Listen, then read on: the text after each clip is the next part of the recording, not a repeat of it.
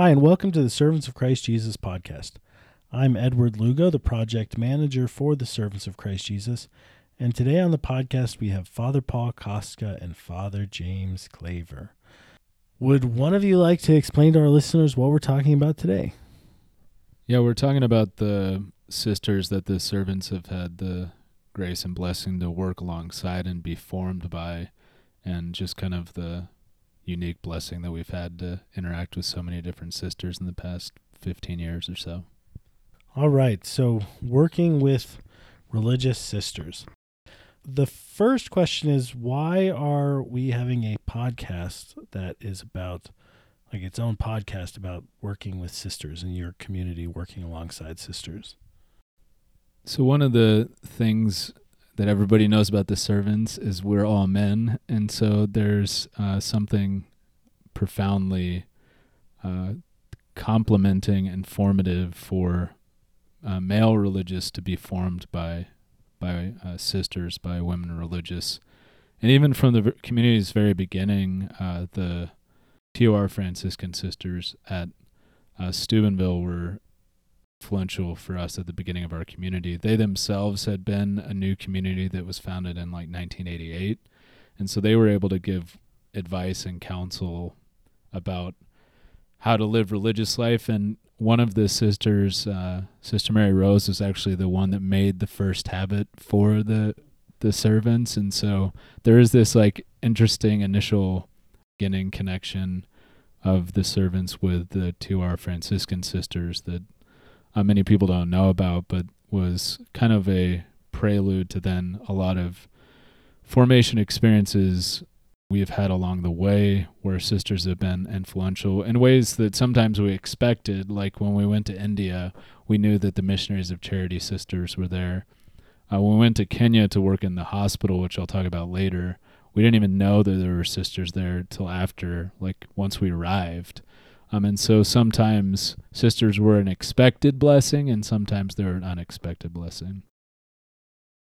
I think too that um, especially like that reality that I think people realize about us. Like we are new and very much figuring out what it what religious life is and how it is that we can best serve the Lord and imitate the Lord as as we uh, seek to love Him with with everything we have. And so, I think for us through the years, whether it's working alongside the Nashville Dominicans or whether it's working out of the hospital alongside the Carmelite sisters. There's kind of like this all of these orders have been doing it for quite some time. And I feel like especially when we join alongside in their apostolates, I'm learning from them um, how to be consecrated to the Lord and almost the spirituality and the mindset of what I need to do to enter into this ministry. So I would say in particular, like when we worked at the hospital in Los Angeles, I had never really worked with the sick or dying. And the Carmelite sisters have had that facility open for, I don't know, at least 50 years would be my guess. And so they have this whole mindset and whole spirituality and what it's like to work at a hospital. And so I'm joining them in their apostolate that I can learn and so that I can appreciate the gifts that they have. And I feel like that's part of the benefit of working alongside sisters is I am as a new religious, and here we are as a new religious community and they have so much to show us and to teach us. And so, working with them and their different apostolates has been a great benefit for us to be able to imitate them and to learn from them and kind of absorb from them what it is that uh, that is good and holy and virtuous. So, what order of sisters has your community worked alongside, and in what capacity? So we probably have worked the most with the Nashville Dominicans, or I think their official title is the Dominican Sisters of Saint Cecilia. Uh, they worked over at Bishop Machebeuf High School, and we taught alongside them. Uh, they for a couple of years they had uh, one of the assistant principals was a Nashville Dominican, and so uh, she was kind of a supervisor for us in a very formative time in terms of helping us teach. We have also worked alongside the Carmelite sisters that have a uh, nursing care facility and a uh, nursing home out in Los Angeles. Uh, Father Paul works alongside Father John in 2007, I believe, and I also uh, worked there for a month in 2013. We worked with the missionaries at Charity Sisters um, in India. We went in 2012, and then we've also worked with them with different mission trips. I think Father Paul was out in the Philippines with them and worked alongside them. I was down in Honduras working with them, um, as well as a handful of times here in Denver. And uh, Father Paul also worked at a hospital in Kenya alongside Brother Thomas and Brother Peter. They were the sisters of St. Joseph, I think. Yes, Sisters of St. Joseph. So those are the, as well as we worked a, little bit with the Sisters of Life, um, helping us with campus ministry, at the University of Denver. Have you guys done a lot of work alongside male religious communities? And and if so, what's the difference? Like, what's different about working alongside sisters as opposed to working alongside other male religious?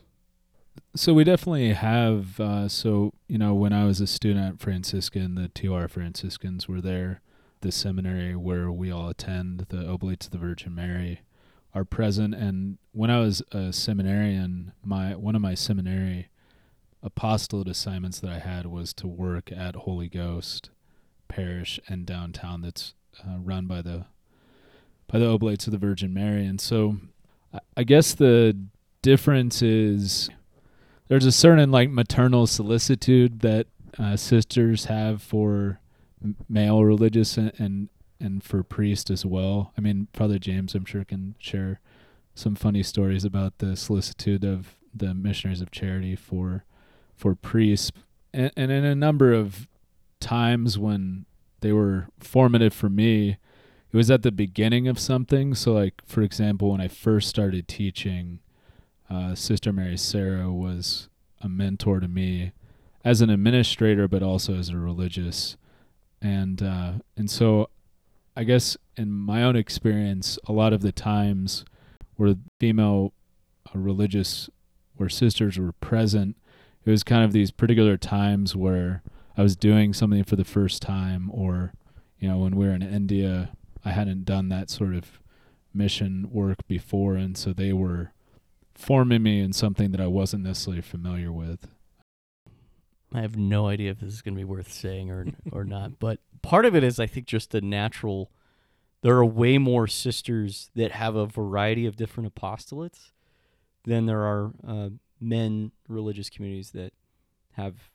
They just have less religious, I think, and less apostolates, and so uh, yeah, I think sometimes it's just been almost providence that uh, yeah, the natural kind of complementarity of, uh, especially religious that uh, the religious sisters that have such an appreciation and love for priests and seminarians, and so as we all have uh, journeyed towards uh, seminary and priesthood, that's been, I think, a gift that many, many religious have. I know, for example, like the missionaries at Charity, when we worked alongside them, Brother Thomas and I in Honduras they would serve us lunch and they would pull out like the silverware that had like written on it only for the priest. Like this was set aside like for the priest if he gets the very best. Um and for whatever reason just because i was a priest like they treated me in a, in a different light which was just uh it's very humbling but at the same time a great gift to just be able to receive their love for jesus uh, through me as a priest. Now, Father James, you mentioned earlier about how you, as a community, have been learning how so much from sisters because they've been doing this for so long. What have you found? What have each of you found that that sisters really model extraordinarily well for you as religious? Like, what are religious sisters really, really good at, and how does that inform your vocation as a religious? So I would say one one thing that the Nashville Dominicans obviously come from Nashville, and part of what they did in Nashville was they ran a finishing school, which I think in Southern parlance is like basically it formed women how how to carry themselves, and so the Nashville Dominicans have a particular attentiveness to just being intentional about how they go about everything that they do, how they carry themselves in public, how they present themselves in class. And so there's a real attentiveness to that. And so one of the things that I think I picked up on over time from being in the presence of the Nashville Dominicans was just an attentiveness to that and an awareness of that that just being in an undergraduate setting didn't necessarily like have that same awareness of and so that's one thing that I think I've learned from the sisters is just how to carry oneself as a religious and and just being intentional about uh, what you say, how you say things, and being always being uh, a person that builds people up. I would say that something that I have appreciated from religious sisters is that um, women, at least my experience, I could totally be wrong. I don't really understand women completely at all, by any means. But I, but I think like there's something to this that women relate everything to everything else, and as a result, there is this cohesiveness to their life, and I see this in religious of they try to live their spirituality in their daily lives in this related way of their prayer is related to their work, which is related to their community life. And there's this unity that's there. Versus, if I can say, I think guys, we compartmentalize everything. Certainly, we try and seek to be prayerful, I would say, and certainly we have our times of prayer, but it's really easy for me to just compartmentalize of like, done my holy hour, check. Now I'm going to go teach or now I'm going to go serve um, at this hospital and it's totally separate. And I just watch the way that uh, sisters interact with each other, the ways that they pray, the ways that they do their ministry. And it's all one thing, I think, at its best. And I look at that and I'm like, I need to grow in this because, I, yeah, it's just easy for us as men, I think, sometimes to just be so task oriented of like let's just get the next thing and let's get the next thing done and they're not i mean and i think that you know you see that in particular of working at a hospital of it is your ministry of presence of being and that's what i think carmelite sisters were so good at, at doing of like slowing down to interact with um, some of the elderly there and having the same conversations again and again and again and not growing impatient in that i'm like i need to learn this so I'd say that those are some of the things I've really benefited from. Father Paul, you mentioned the sisters in Kenya. Were they a nursing order? Like, what was their role at the hospital? And and and I guess how did having sisters serve as nurses? How was that so much different than just lay people serving in like a medical capacity? So yes, the the sisters at the hospital in Kenya, the hospital was run by the diocese, the local diocese there, and the head of the hospital, like the CEO, if you will, was uh, an Italian priest, and then the kind of day to day COO type person was a sister, and then sisters worked in various departments of the hospital, um, in addition to another like 150, 200 lay staff. Yeah, and so there there was um, their presence. You know, some some things that they did were just they had to do the same things as any layperson would do, but I think the distinctive sort of presence that they brought was just seeing them around and um, going to the wards and being able to interact with patients and um, the prayerfulness that they they brought into the different situations that they faced and their own kind of community community life to be able to support one another. And so they you know religious tend to have regular meals together and so that regular communal time i think helps the sisters in the work that they do as well in the sense that the difficulties that one faces in running a hospital where you're dealing with sickness and death and tragic situations. Sometimes they had they had a neonatal ward um, at the hospital where a number of uh, premature babies passed away while we were there, and so just all of that stuff that is challenging about uh, working in a hospital. The sisters' inherent community life helped both for them to be able to bring those difficulties to prayer, but also to share the joys and sorrows and the regularity of their eating together as a community. And then we were able to share in that. And so they intentionally invited us into their meal times and to be able to share in the joys and the celebrations and like and so there was birthdays that happened while we were there and so we got to experience like the sisters dancing around the table in African, you know, style celebrating a birthday. So just yeah, ways that could we have gone through that experience, you know, without them? Yeah, it's it would have been possible to walk to serve in a hospital, but there was something profoundly formative about being able to be around them day in and day out for them to be able to give feedback to us to point out ways that we could grow and challenge us and so so it was an amazing experience and and I, but I think it ultimately comes down to they have a rootedness in the Lord and a rootedness in their own community, which creates an environment of uh, of trust and uh, safety and well being. Now, your guys' apostolates are basically preaching, teaching, spiritual direction, providing the spiritual exercises. Preaching, you pretty much do on your own as a community providing spiritual exercises and spiritual direction you obviously do individually on your own or you know within your community life but teaching is a shared apostolate that you guys share in different senses with with other religious so at Machebeuf, you teach alongside the nashville dominicans at du you guys provide campus ministry for the students at du but the sisters of life help facilitate some campus ministry. How have you noticed that your students are better off because of your presence and because of the presence of sisters alongside you guys?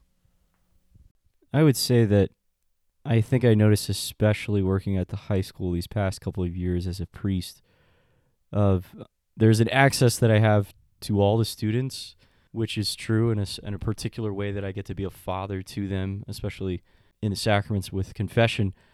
But I found more and more that it was amazing to watch some of the sisters and the their access that they had to different students than I did. That they were able to reach because that there was something about they have this maternal heart and this sensitivity and this generosity and this perceptiveness that they could reach students that I could not reach of the natural complementarity of, of the sexes of, of their gifts that complemented mine and my gifts that complemented their them. And uh, almost the way that I, like I felt like with a couple of the sisters that I was able to like we were a team of because she's not just a lay woman but she is uh, a spiritual sister alongside me and that she's living her spiritual motherhood as she teaches and I'm living my spiritual fatherhood as a priest and being a sacramental presence and and reaching out to students that there was this way that like I felt like in many senses we could we could be kind of spiritual father and mother to so many students that I just couldn't do by myself. Yeah, and I would say too there's something about a community that invest in a a ministry or an apostolate or a school or institution that creates a certain continuity. You know, so like by somebody from the servants being at Machebeuf or a servant being at the University of Denver or the Nashville Dominicans being at Machebeuf, the Sisters of Life being involved in campus ministry uh, throughout the archdiocese. There's this sense that like students can connect with the charism and apostolate of the sisters of the Nashville Dominicans or of the Sisters of Life. And so sisters might come and go, or particular servants might be assigned for a time, but there's a certain continuity. Um, and so I think that's part of just the overarching blessing of having the sisters present in our apostolates that we've been involved in uh, with them is just the fact that there is this continuity of presence of like we know okay when we send brother thomas now over to Machebeuf we know that there's nashville dominicans. And I might not know each Nashville Dominican well, but I do like trust the Nashville Dominicans and know that they're going to be a blessing for Brother Thomas, and and hopefully we as a community will be a blessing to them. And I think that's you know very different than just lay people working at a high school. Of lay people are going to come and go, and you're going to have a variety of different backgrounds and different gifts and talents and so forth and personalities. But there's something about the presence of a religious of there is that sense of continuity. Um, I remember speaking to uh, some alumni from Mullen High School that had graduated, you know, maybe 30, 40 years ago what they will remember, what they'll talk about, certainly they could have like some sense of shared memories over certain teachers that might have overlapped with them. But what they talked about more than anything was we all had the Christian brothers that were there. And I remember that brother that worked there for 30 years and his presence and his his impact. And I think there's something to that that that's like the gift of having a religious at a school for a long amount of time is there might be some coming and going, but there the the spirit and the almost the, the intangible part of the school is kind of kept intact uh, in many ways by the, the presence of religious.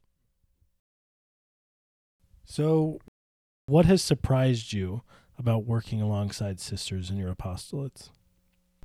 Yeah, so I think one of the things that has stuck out to me is there's both like a commonality and a distinctiveness to the sisters that I've had a chance to work with. And so, for example, Sister Mary Sarah uh, was just an amazingly gifted administrator. She had a really gifted teacher, a super kind of calm person, ex- at least whenever I interacted.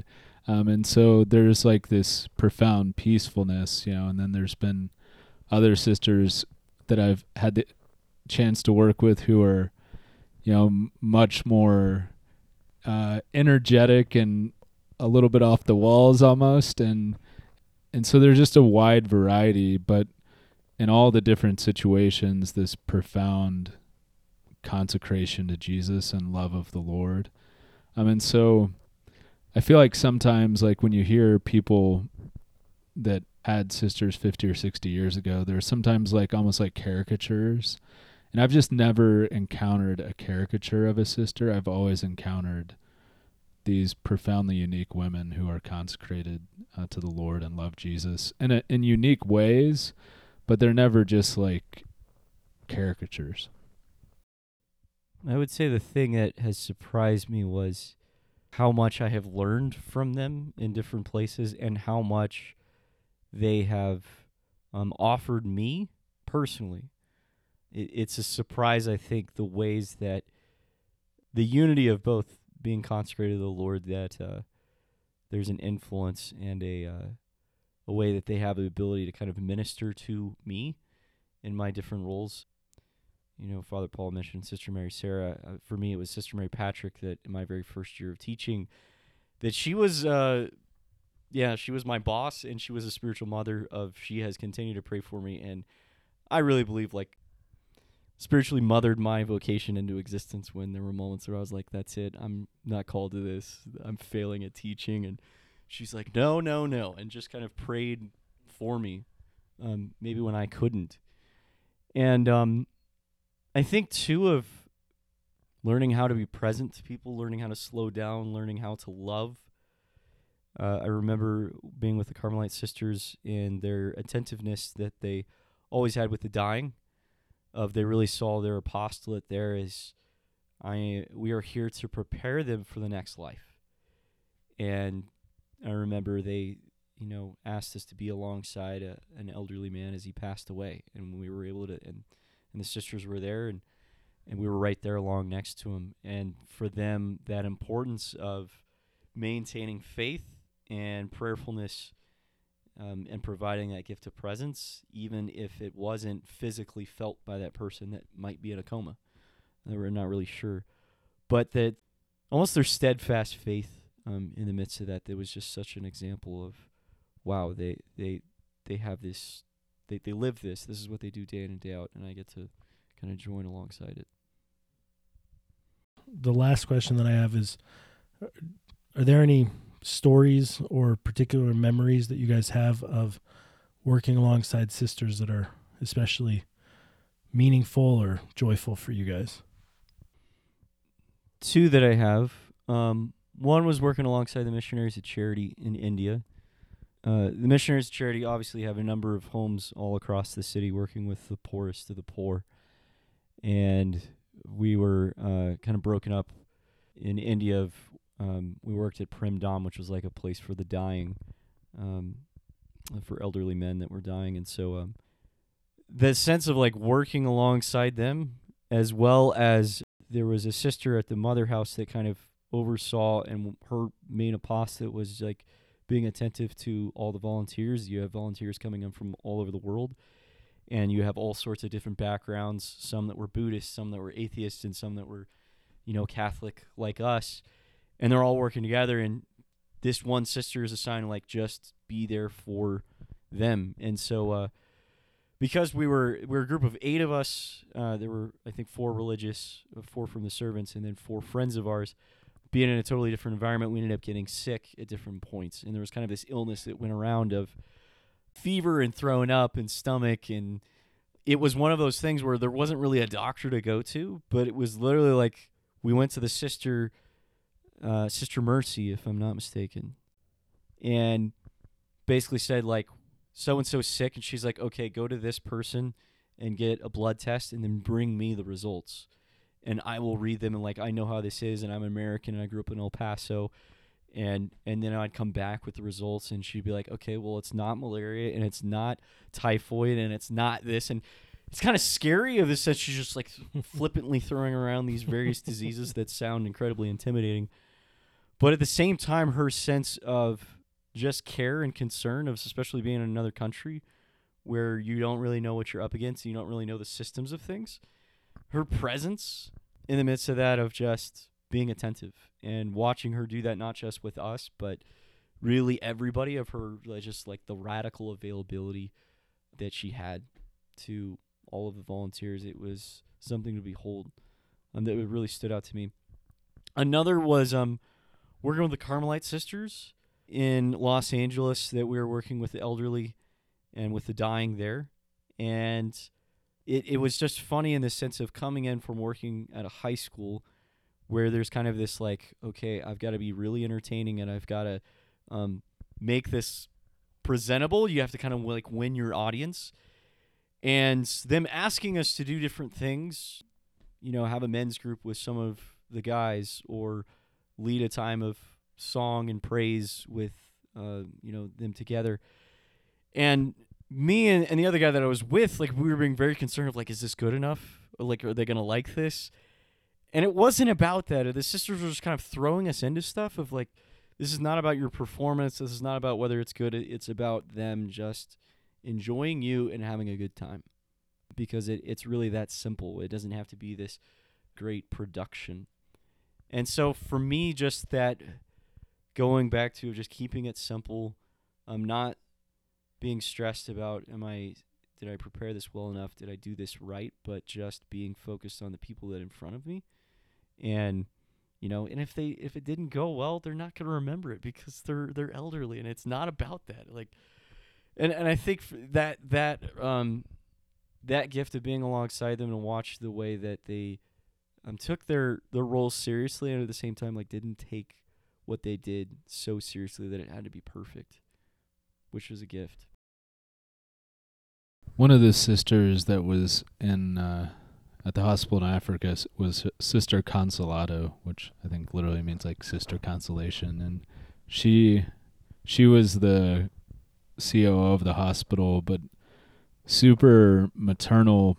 And one of the things that stuck out to me about was just how much of a consolation she was to us and and how attentive she was to our needs and you know so at one point brother peter was feeling sick and she basically like convinced that one of the doctors that like he was deathly ill and like needed to be taken care of as soon as possible and so like the doctor came over and gave him a bunch of uh, interventions and medicine and stuff and he really wasn't like all that sick but she got this extra care showered upon him.